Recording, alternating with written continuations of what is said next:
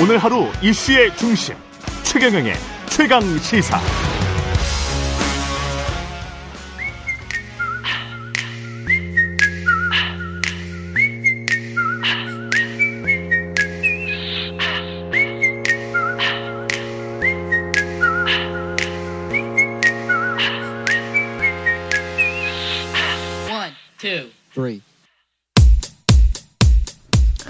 네, 지금 흘러나오는 노래는 이준석 전 대표의 전용 BGM 백그라운드 뮤직 현아와 장현승이 불렀던 트러블 메이커. 예, 앞부분 앞부분 들으셨습니다. big speaker, 트러블 메이커, 킹메이커. 예.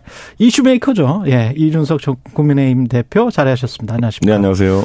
예, 펑크를 냈는데 역시 이슈 메이커신지 펑크 뉴스가 그렇게 많이 나오는지는 몰랐습니다. 그러니까 뭐 그냥 제가 봤을 네. 때는 이것도 이제 방송하다 보면은 네. 여러 가지 유형의 그런 사고가 있지 않습니까? 예. 예를 들어서 뭐 지각해가지고 전화 연결하는 경우도 있고. 음. 근데 지난번에는 저도 거의 처음 경험해본 깔끔한 펑크라 가지고 이게 이 보통은 제작진이 전화가 오잖아요. 늦으면. 예. 근데 무음해놨더니만 그것도 못 받은 거 아닙니까? 아, 그렇죠. 예, 그래서 예. 정말 그때 제가 죄송하다고 글 올렸고 음. 무엇보다도 제가 최경영 기자님과 제작진에게는 예. 이태원에서 나중에 29,900원 한도 내에서 제가 식사를 아, 대접하겠습니다. 아. 예. 요새 그 조금 좀 올라가지 않았습니까? 올리는 거 작년까지 실패했는데 올랐나요? 아, 그, 그거 안, 안 올랐나? 좀 29,900원이면 괜찮습니다. 그 김영란 세트가 예, 29,900원인데 예, 예. 술은- 술은 사실 술은- 올려야 돼요 지금. 예, 술은 제가 사. 사겠습니다. 그러면 아닙니다. 술은 예. 장해찬 국민의힘 최고위원 후보는 예. 우리 제작진 들으라는 건지 모르겠습니다만 생방송 펑크낸 사람을 또 불러주는 경우가 어딨냐. 기득권이다 이준석은 뭐 이런 이야기를 하던데 아니 뭐 그거야 자기가 신경 쓸 바 아니죠 그거. 예. 예. 부러, 저는 부러 웠나? 아니 그렇게 따지면 무슨 예. 뭐 청년재단 이사장 한다고 돌아다니고 앉아 있는데 거기서 정당 활동하는 거는 누가 용인해 줍니까 그거는. 예. 그러니까 왜 꼭 가만히 있으면 될 거를 한번 얘기가 두 대씩 맞는지 모르겠는데. 예. 저는 어제 저 택시 타고 울산 가셨어요? 땅 보러 오고? 택시 타고가 아니라 예. 예. 기차 타고 갔죠. 기차 타고 예. 기차 타고 그렇죠. 서울역에 내려서 택시 타고 왔던 거죠. 울주군 울주군으로 가신 거죠 지금. 예, 예. 어떻게 땅 보셨습니까? 땅을 갔더니 이제 그 안 그래도 KBS 취재 기자도 와 있고 예. 뭐 다른 지상파 기자도 와 있고 뭐 이렇게 음. 하더라고요. 예. 저는 이제 저희도 이제 걸어가 가지고 그 땅에 우선 그 임도라고 하죠. 예. 그러니까 소위 현황도로라고 하는 그런 도로는 없지만 임도가 있어 가지고 음. 그 땅까지 이제 걸어서 진입을 할 수 있었고 이장님이 같이 동행을 하셨어요 그 동네. 근데 이장님이 여러 가지 이제 재미있는 정보를 이제 말씀을 해주셨는데 뭐 그 땅이 원래는 이장님의 기억에는 그 예전에 울산 지역에서 정치를 하셨던 박모 씨의 땅이었다고 음. 합니다. 그래가지고 이제 실제로 임야 대장이라 이런 걸 따져보면은 실제로 박모 씨가 소유했던 땅인데 예. 그 분의 이름이 아니라 이제 친족인 걸로 예상되는 다른 박 씨의 이름으로 돼 있어요. 아 그렇군요. 네, 근데 뭐 그런 것들부터 시작해가지고 근데 어. 하필이면 왜 정치인이 정치인 땅 샀냐 이런 것도 사실 들여다보면 좀 이상할 수 있어가지고 같은 교회 사람이래요. 김기현 후보의 주장은 그랬었거든요. 우리 프로에서. 그러니까 그런 주장들 있잖아요. 네. 그뭐 우선 선언적으로 해놓은 주장들이 뭐 교회 지인의 땅을 샀다 음. 어려워서 샀다 이런 것도 있고 왜 샀냐 그러면은 나중에 목장할지도 몰라서 39살에 노후를 준비해 샀다 그 말도 같이 했죠. 예. 이런 게 있잖아요. 근데 그런 것들이 이제 사실 뭐 말꼬리 잡자는 건 아니지만 가보니까 현장에 가보니까 음.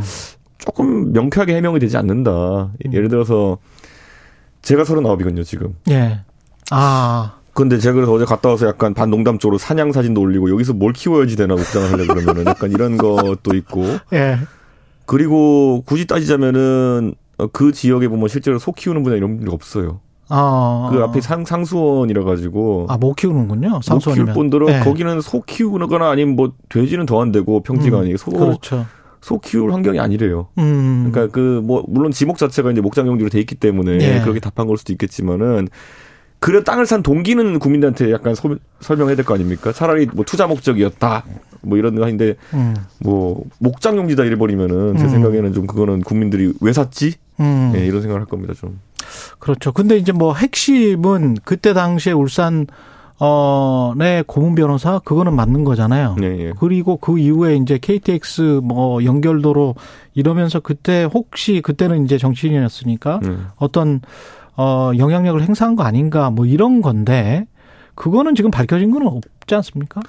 그거야말로 하려 그러면 수사의 대상이죠. 그거는 어떻게 어. 밝혀내겠습니까? 그거는 예. 저희가 지금 이제 들여다볼 수 있는 거는 음. 뭐 드론 띄워가지고 전체 사진 보고 예. 그다음에 뭐 아니면 대장 같은 것들 임야 대장이라든지 아니면은 등기부 등본 떼보고 주변 땅 시세도 제가 좀 살펴봤는데 저희가 갔더니 이제 그, 그 주변에 공인중개사 하시는 분들이 예. 뭐 근데 워낙 편차악하게 말씀하시는 건데 그렇죠, 그렇죠. 본인이 예를 들어 어떤 분은 한 15만 원 정도에 할 수도 어. 있다는 분도 있는 반면에 어떤 분들은 매수자 자체가 찾기 힘들 것이다 이렇게 말씀하는 분도 있고 어. 그래서 호가가 형성되기 어렵다라고 하는 분도 있고 근데 뭐 김기현 후보는 본인 입으로 옆, 옆에서 20만 원 정도 했으니까 내건한 10만 원 되지 않겠냐는 식으로 얘기했잖아요. 네.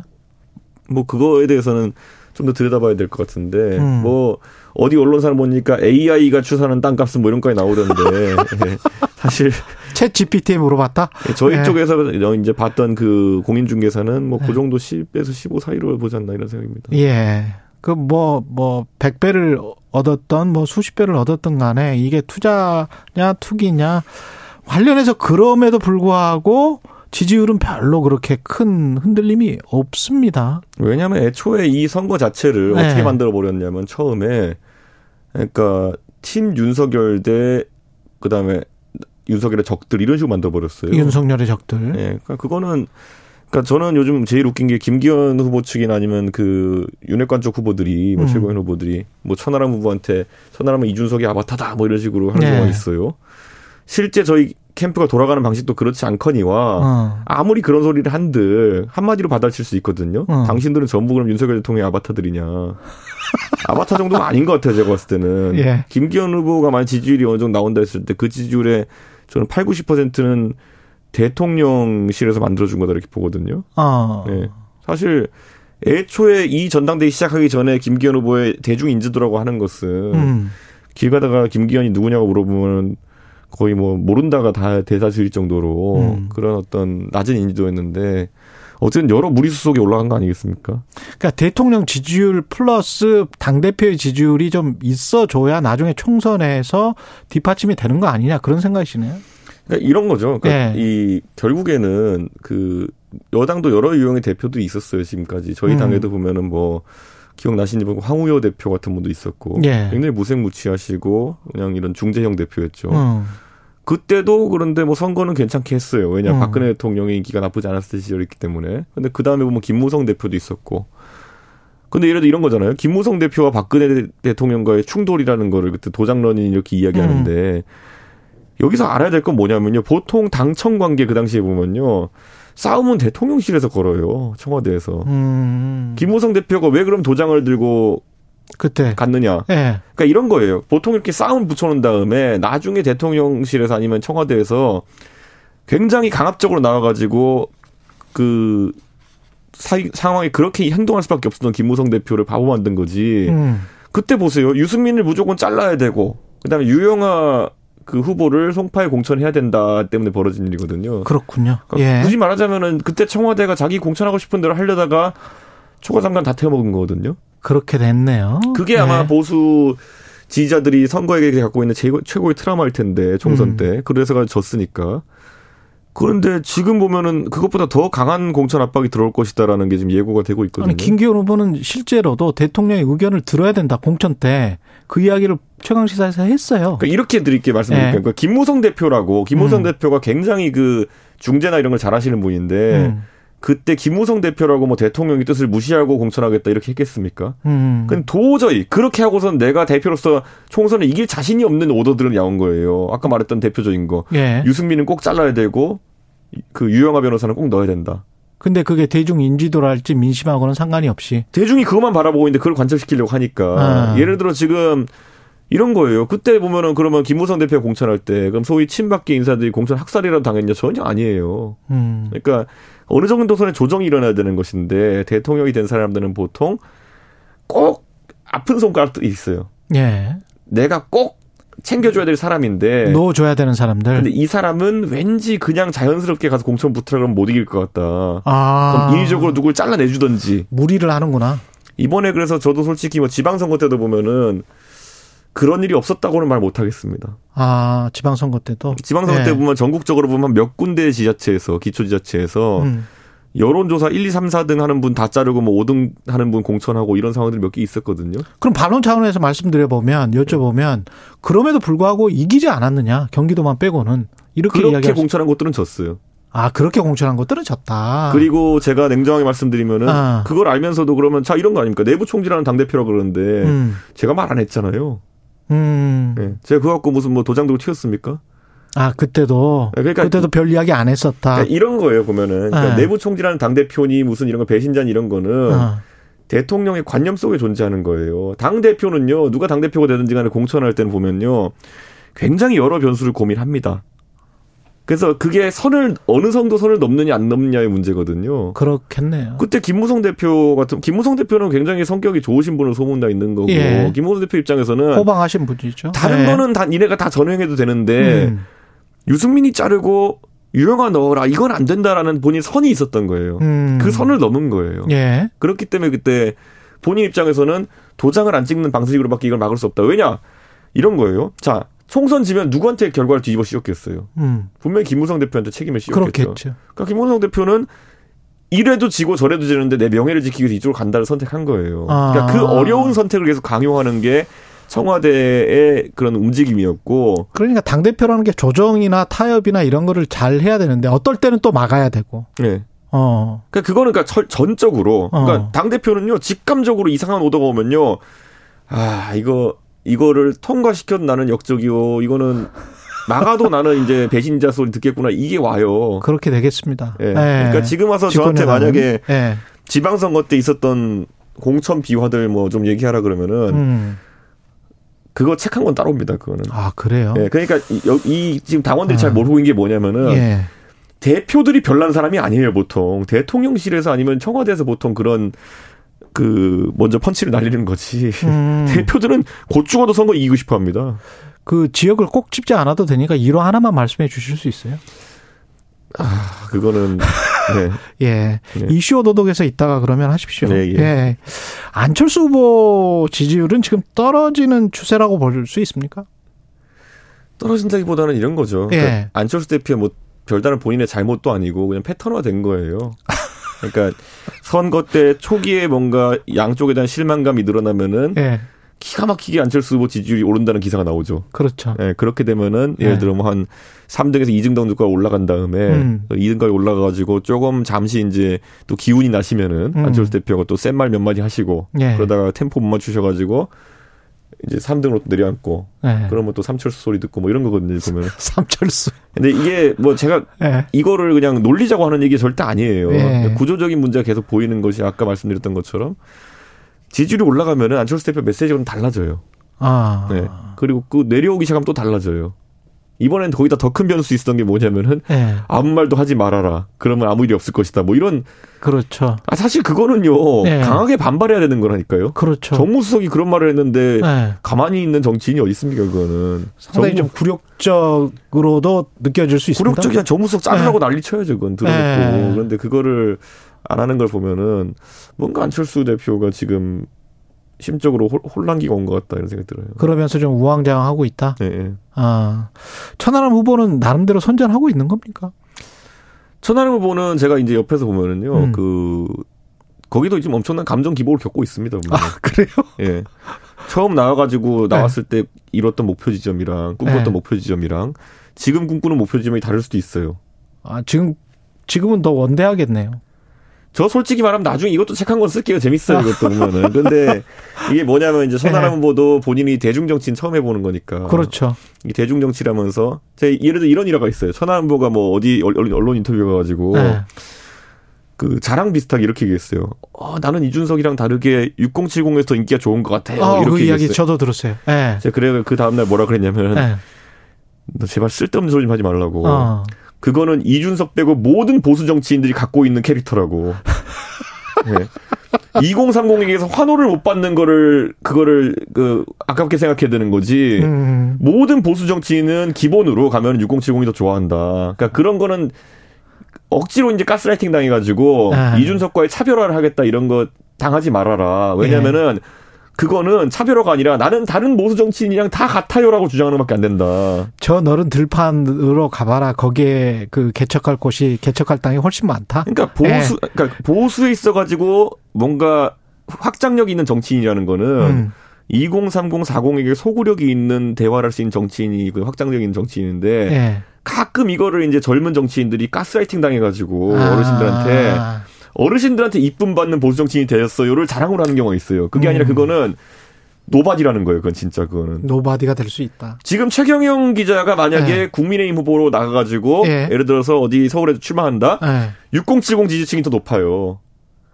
누가 나와도 그러니까 6070은 그건 그냥 기본이에요. 그건 국민의힘에서 높다. 절대 이런 자랑하면 안 되는 거예요. 막 아. 제가 그럼 지금 나가가지고 예. 제가 2030에 소구력 있다고 누가 얘기한다고 제가 네. 지금 예를 노원구 선거 내일 나간다 쳐도 예. 6070이 더 잘 나와요. 민주당하고 상대를 한다면 네, 2030 그러네. 그러니까 그거는 절대 안 되는 거거든요. 음. 그러니까 이런 거예요. 우리가 종편 패널이나 아니면 시사 패널 하다 보면은 음.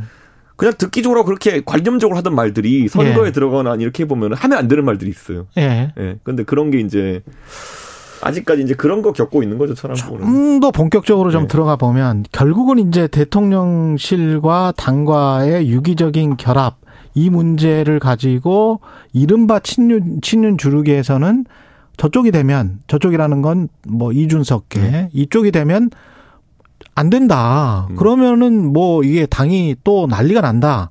이게 그래도 당원들한테 좀 먹히는 거 아닙니까? 그래서 당원들이한테 네. 그걸 알아야 되는 것이 네. 제가 계속 김무성 대표의 어떤 그런 공천 파동 같은 경우에는 음. 저는 단언코 얘기합니다. 김무성 대표 잘못이 아니다. 김무성 대표의 잘못이 아니다. 네. 그리고 그때 만약에 그러면은 역으로 생각해가지고 그러면은 네. 그때 김무성 대표가 그 청와대 요구를 그대로 받아들여가지고 네. 예를 들어 뭐 유승민 다 자르고 무슨 그다음에 뭐 저 유영아 변호사 공천 주고 뭐 이렇게 했을 때 그럼 선거 이길 수 있었냐 아니거든요 그거는 음. 그러니까- 근데 그때도 박근혜 대통령이나 박근혜 대통령의 측근이라고 하는 사람들의 마음이 안 바뀌었을 것이고 지금도 만약에 마찬가지 상황이라면 그리고 대통령이 뭐 권력서열 1위인 거는 사실이니까요. 그렇게 되면 어 혹시 또 마음에 안 드는 사람이 당 대표가 되면 그러면 또 바뀔 수도 있는 거 아닌가라는 불안감 있잖아요. 비대위로 간다거나 그러니까 여러 가지 사례가 계속 있어요 보면 예. 예. 이명박 대통령 같은 경우에는 본인의 어쨌든 어 적수라고 할 수 있는 앙숙이라 할 수 있는 박근혜 대통령을 그 당시에 비대위원장으로 앉혀가지고 총선 음. 승리를 하죠 2019년 아 19대 예. 총선에 예. 그러니까 그거는요 그렇기 때문에 이명박 대통령이 나름대로 그 임기 후반부에 그래도 좀 괜찮은 모양새로 임기 후반부 보낼 수 있었던 거거든요. 음. 미래 권력이라는 박근혜 대통령에게 어느 정도 권력을 나눠주고 음. 공천권 나눠주고 했기 때문에 그런 건데 그때 만약 이명박 대통령이 2012년에 다 독점하려고 나섰다고 한다면은 음. 저는 이명박 대통령 그러니까 정권은 바로 교체됐을 것이고 예. 박근혜 대통령의 4년이 더 없었을 것이고 정권은 바로 교체됐을 것이고 이명박 대통령은 더 일찍 곤란한 상황이 오지 않았을까. 어. 그러니까 저는 이렇게 하는 거 뭐냐면은 잘 생각해 보세요. 제가 언급하지만 김대중 대통령이 노무현 대통령이라는 캐릭터가 음. 완벽하게 마음에 드셨을까? 음. 예, 어떻게 보면 두 분은 비슷한 점도 있지만 다른 점이 많은 캐릭터였고 예. 지지하는 세력도 다른 점이 좀 있었는데 예. 그 지점을 대- 김대중 대통령이 받아들이셨기 때문에 그 당시 민주당은 정권 재창출이 됐던 거거든요. 음. 제가 근데 또 그 반대로 말씀드리면은 문재인 대통령 진짜 견고한 지지층이 있었고 예. 40% 지지율 유지했지만은 막판에 그 5% 10%를 얻는 것을 어- 얹어줄 수 있는 것은 이재명이라는 어떤 새로운 대권주가 떴을 때 그에게 음. 어느 정도 공간을 열어주느냐의 문제였거든요. 제가 봤을 때는. 근데 문재인 대통령이 아주 완벽하게 이재명 후보에게 공간을 열어주진 않았어요. 제가 봤을 때. 음. 그게 저는 이제 문재인 대통령의 정치적인 면에서의 어느 정도 실책이었다 이런 생각을 하는 거죠. 아, 공간을 계속 확장을 해 나가는 것이 국민의힘한테는 훨씬 더 유리하다. 그게 이제 그 보수가 개혁성을 지키면서도 영토를 확장하는 길이다. 뭐 이렇게 이제 말씀을 하시는 거네요. 근데 그렇죠. 오히려 좁혀지게 만들고 있는 쪽은 대통령실이나 아니면 대통령을 어 옹호한다고 하는 친윤 그룹이다 이렇게 지금 생각을 하시는 거고. 그러니까 저는 이런 생각해요. 그 예. 지금 나름 그 윤핵관들은 음. 자신들이 가진 모든 선거 스킬을 동원해서 저는 선거를 하고 있다 생각해요. 음. 우린 좀 보면 웃기긴 하지만은 예. 그, 그 자기들이 선거에서 생각나는 거 다 해가지고 덤비고 있거든요. 예. 그런데 보세요. 뭐 어설픈 무슨 뭐 젊은 사람 잡는답시고 뭐 위촉장 뿌리다가 이준석을 김기현 서포터즈 만들고 음. 제가 김기현 서포터즈예요 지금 아 그래요. 제 이름도 검증 없이 그냥 임명장 줘가지고 그래서 그러니까 그런 거 하는 거 젊은 네. 사람들 봤을 때탁 싫은 거거든요 보면은 네. 임명장 남발 이런 거 남진이랑 사진 찍는 거. 그 꽃을 든 남자 사건. 네. 예, 그거 외에도 보면 지금 전체적으로 선거 캠페인이 그리고 보면 공약을 낸다고 했는데 아 예전에 이준석이가 선거하는 거 보니까 젠더 이슈 이런 걸 하니까 젊은 사람들이 반응이 오는구나. 음. 우리도 따라하자 그래가지고 했던 게 여자 민방위 보내기 뭐 이런 거잖아요. 음. 그러니까 이게 그러니까 이게 지금 당내 선거니까 우리가 웃으면서 넘어가 주는 거지. 예. 만약에 저게 민주당이 적수로 있는 선거였다고 하잖아요. 음. 판판 이건 마이너스입니다. 이거는. 김기현 후보가 수를 지금 잘못 두는 것들이 너무 많다. 실제로는 좀 아마추어 같다 이런 말씀이시세요? 이런 거죠. 그러니까 네. 지난 2000, 2021년부터 2023년까지 보수 2022년까지 보수가 세 번의 선거를 연달아 이길 때 음. 서울시장, 부산시장 보궐 그 다음에 대선 지선 이길 때 보수의 선거 캠페인 방식이 그전과 달라진 거였어요 보면은 음. 잘 생각해 보세요. 무슨 뭐 유세차에 젊은 사람들이 올라가 서울시장 선거 때 그러네. 자기들이 예. 오픈 마이크처럼 하고 싶은 이야기를 하고 그 영상이 100만 조회수로 유튜브에 돌고 그다음에 보면 대선 때도 보면은 가자마자 AI 윤석열을 만들어 가지고 음. 뭐 익살스러운 메시지도 내고 음. 호남의 편지를 200만 개 보내가지고 이렇게 하고 캠페인 방식 자체가 듣도 보도 못한 것들을 하니까 관심을 받을 수 있었던 거거든요. 근데 김기현 대표 체제에서 그렇게 할 수 있겠느냐? 언젠가 옛날에 보수에서 다 해봤던 것 중에 안 좋은 것만 골라서 지금 하고 있잖아요, 보면은. 음. 그게 이제 아이디어, 캠페인 아이디어의 한계거든요, 지금 보면은. 그러네. 근데 이거 예. 보면 총선 가서 갑자기 사람들이 똑똑해집니까, 그 사람들이? 총선과 똑같아요. 무슨 뭐 지지선언 한답시고 명단 불러 모아가지고 다 지지선언 하려고 그러고 예. 나중에 명단 파보니까 가짜 명단이고 뭐 이건 다 뻔하거든요, 여기 보면은. 그 현실적으로 그럼에도 불구하고 결선은 김기현 안철수로 갑니까? 저는 천하람 간다고 봅니다. 김기현 천하람? 네, 예. 안철수 천하람? 김기현 천하람이겠죠? 김기현 천하람이겠죠. 김기현 천하람으로 가면 천하람이 가능성이 있습니까? 결선에서? 저는 어 어제 이제 세 번째 토론이 이제 KBS에서 있었는데 네. 아 그저께구나. 그저 네, KBS 그저죠. 토론에서 네. 김기현 후보가 굉장히 많은 약점을 노출했다 저는 생각합니다. 음. 그때 이제 시청률도 5% 가까이 나왔는데 국민들이 보셨을 겁니다. 어쨌든 김기현 후보가 한 말 중에 보면은 천하람 후보랑 이제 이야기하다가 갑자기 본인이 뜻한 대로 토론이 안 흘러가니까 음. 예의를 갖추세요 이랬어요. 아. 예. 그쯤 되면 다 나온 거거든요, 이제 보면은. 아. 어떻게 그 자리에서 이번 선거에 사실 제가 그 전에 대표를 했었기 때문에 천하람 후보가 선거하면서 한 번도 안 들은 말은 뭐냐면은 어려서 안 된다 했어요. 그건 넘어선 거였죠. 그렇죠, 그렇죠. 그런데 예의를 지켜라 이거는 제가 봤을 때 이거는 또 제가 봤을 때는 슬슬 또 이제 나오는 거거든요 보면은. 아. 근데 이거는 보수가 넘어섰던 지점에서 생각했는데 음. 그게 나오는 거는 사실 젊은 세대가 그렇게 안 좋아하는 음. 하다가 이제 말이 막히니까 나이 들고 나오냐 뭐 이런 거 아니 예의 범절 들고 나오느냐 예. 지금 천하람은요 청년 대표로 거기 앉아 있는 게 아니에요 거기서 음. 네, 천하람은 당당하게 당원들의 그렇지. 상당한 지지를 받고 있는 대표 후보로 나와 있는데 음. 거기서 예의가 뭐 천하람이 욕을 했습니까? 예의가 왜 나와요 거기서? 최고위원은 어떻게 보세요? 이준석, 이른바 이준석계가 두 명, 한 명, 어떻게 보십니까? 그거는 까봐야 될 것 같아요. 까봐야 된다. 네, 왜냐하면 지금 네. 워낙 지금 이제 뭐 이것도 웃긴데 뭐냐면 저쪽은 지금 그 단체 문자로 계속 음. 어디서 그렇게 돈이 많이 나서 문자를 많이 뿌린지 모르겠는데 음. 저는 이거 나중에 통신사에 한번 누가 자료 요청해봤으면 좋겠어요. 어, 민주당 국회의원이 누군지 해가지고 요청해가지고 도대체 이번 전당대 얼마 쓸 거냐. 음. 뭐 장난 아니에요, 진짜 보면은. 내, 제 음. 핸드폰에 보면 하루에 문자 거의 뭐 홍보 문자가 100통 이상 달려드는 나, 날아오는데 어. 80만 당원이거든요. 예. 80만 동안 100통 가까이 보낸다고 치면은 그게 하루에만 10억 어치 날아다닌다는 건데. 하루에 10억? 아니 그러니까 그러네. 물론 저는 전화번호가 좀 더 알려져 있기 때문에 다양한 경로에서 오겠지만은 그렇겠죠. 이런 게 있어요 보면은 아. 뭐 도대체 하루에 문자를 얼마어치 뿌리는 거냐. 음. 이게 공직선거가 아니기 때문에 뭐 제한이라는 게 없긴 하지만은 예. 그래서 옛날에 보면 전당대회 한번 하면 30억 쓴다 이런 얘기도 했던 사람들이 있었거든요. 음. 뭐 이거는 제가 봤을 때는 물량 공세입니다 지금 하고 있는 거. 개인적인 이야기나 뭐 이런 것들은 이슈 오도독에서 좀 하도록 하고요. 지금 시간이 뭐 한 5분밖에 안 남았으니까 심평 변호사는 계속 정계 개편 이야기 하잖아요. 네. 홍준표 시장은 맨, 뭐 정치도 안 했던 사람이 멘토라고 자처하지 말아라. 우습다. 뭐 이렇게 이야기를 하던데 네. 정계 개편이 가능합니까? 우선 지금 상황에선 자기들이 벌여놓은 판 때문에 음. 음, 수도권 선거에 진입하면 필패라는 생각을 하고 있는 것 같아요. 만약에 되면 김기현 대표가 되면 그냥 대통령실에서 봤을 때 본인들이 지금 해놓은 걸 봤을 때 음. 예, 지금 김기현 대표가 아니라 솔직히 이준석이 해도 지금은 수도권 선거에서 제가 머리가 아플 것 같거든요. 혹시 민주당을 뭐, 어, 당대표, 그, 이재명 당대표 관련해서 수사가 뭐 이렇게 진척이 되고, 네. 뭐가 음, 나오면, 그래서 뭐, 민주당이 주장하는 겁니다만은 뭐, 괴멸시키는 수준으로 가면, 그러면 우리가 이길 수 있지 않을까, 국민의힘이 이길 수 있지 않을까, 그렇게 생각할 수도 있지 않습니까? 국민의힘 에이, 쪽에서는? 망상이죠. 당이라고 하는 게 예. 솔직히 뭐 민주당 정도 당세를 가진 당이면요. 음. 그 당원들 새로 신규, 신규 당을 만들려 그러면 5천 명이 필요하거든요. 예. 하루면 만듭니다. 그렇기 때문에 민주당을 솔직히 형해화시키는 정도라 그러면은 네. 이재명 후보가 공직선거법 재판에서 100만 원 이상 받아가지고 450억 토해내고 민주당 음. 망하는 시나리오가 1차 시나리오일 텐데 예, 그 이야기 많이 했었죠. 의미 없어요 보면은 어. 국민들이 얼마나 무서운 분들인데요. 예를 들어 그 450억 별거 아닙니다. 그 예를 들어 진짜 윤석열 정부를 심판하고자 하는 여론이 높아지잖아요. 예. 민주당 당원들이 만 원씩 내면 바로 모아요 그거는. 음. 예. 그러니까 그거는 전혀 의미가 없는 것이고 국민의힘의 어떤 분당 가능성에 관해서는 시평 변호사는 상당히 가능성이 있다.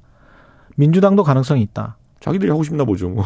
자기들이 하고 싶나 보다. 심평 변호사 하고 싶나 보죠. 보면. 예. 예. 근데 뭐 제가 봤을 때는 그러니까 예. 참 부끄러운 거거든요. 그러니까 그 심평 변호사가 뭐 문재인 대통령도 지지하고 뭐 그런 이력이 뭐 꼭 나쁜 건 아니겠습니다만은 아, 그 보수 정당에 대해서 그러니까 이해도가 어느 정도 있는 상태에서 이런 말씀을 하시는 것이냐. 음. 제가 봤을 때 이해도가 높은 편은 아니다. 근데 당장 뭐 하태경 의원도 비슷한 이야기를 했고 박지원 전 국정원장도 그런 이야기를 했습니다만은 3, 40명 정도 꽂아줄 사람들이 있다. 아까 그런 이야기 있지 않습니까? 음, 음. 대통령이 챙겨줘야 되는 사람들, 검찰 출신들이 많은 것 같은데 그게 여의도 종가에 지금 다 돌고 있고 그 사람들이 들어가면 기존 의원들이 나와야 되기 때문에 당협위원장들이 그러면 자연스럽게 어 이거는 납득할 수 없는데 이러면서 이제 분당 쪽으로 갈 수 있는 거 아니에요? 여러분 궁금하신 분들은 잠시 후 최경영의 이슈 예. 오도독에서 오도독 제가 9시 자세하게 10분. 설명드리도록 하겠습니다. 예. 그렇군요. 예. 그 이준석 전 대표는 나오시겠죠. 총선이요? 예. 나가야죠. 예. 그때는 어떻게 어, 어느 당이 될까요, 혹시? 제 운명을 제가 모르는 게요. 이 제가 얘기잖아요. 제가 요즘 정치 예. 평론하면 상식을 기반한 평론을 했을 때 제가 바보 되는 느낌이라고. 아. 예, 이게 비상식이 일상화가 지금 되고 있는 것 같아 가지고. 예. 뭐 저는 항상 맞는 얘기를 한다고 생각하는데 예. 행동 패턴이 뭐 다르게 나오니까 대통령실에서. 음. 예, 그뭐 예측하는 게 의미가 없습니다. 유승민 전 의원이랑 계속 접촉을 하고 계세요? 입니다. 최근에 접촉 안 했습니다. 접촉을 안 하셨고 네. 그 상황 자체가 어떻게 돌아가면 그 어떤 전국이 크게 변할 수도 있는 지금 상황입니까? 어떻게 보세요? 제가 의외로 장기적인 플랜을 많이 안 두는 사람입니다. 아 그래요? 예, 원래 예. 정치는 임기응변의 영역이고. 예. 결국은 크게 보면 큰 구찌로 보면 딱 1분밖에 안 남았네요. 이재명 그 당대표와 김건희 특검 이게 계속 총선 대선까지도 갈 수 있는 거 아니에요? 이런 상황이? 근데 민주당은 이미 그 타이밍을 좀 놓친 건 사실이에요. 이 민주당이 놓쳤다. 이재명 후- 후보, 이재명 의원의 그 수사가 진행되기 전에 대표가 되자마자 만약 쌍특검을 걸었으면은 음. 그게 상당한 전선이 형성됐을 텐데 지금 상황에서는 이재명 의원에 대한 기소 목전까지 이제 들어온 상황 속에서 그렇죠. 김건희 여사에 대한 특검을 밀어붙인다고 하는 것은 사실 모양새가 안 난다. 모양새가 안 나는 게 있어가지고 저는 아. 이재명 대표가 그런 면에서 정치적으로 약간 실기했다라는 생각이 듭니다. 알겠습니다. 여기까지 듣겠습니다. 예, 최경량 이슈 도독에서 9시 한 10분, 예, 5분, 예, 그쯤에서 다시 이준석 전 대표와 만나겠습니다. 고맙습니다. 예, 감사합니다. 예, KBS 일라디오 최경량의 최강사 2부는 여기까지입니다.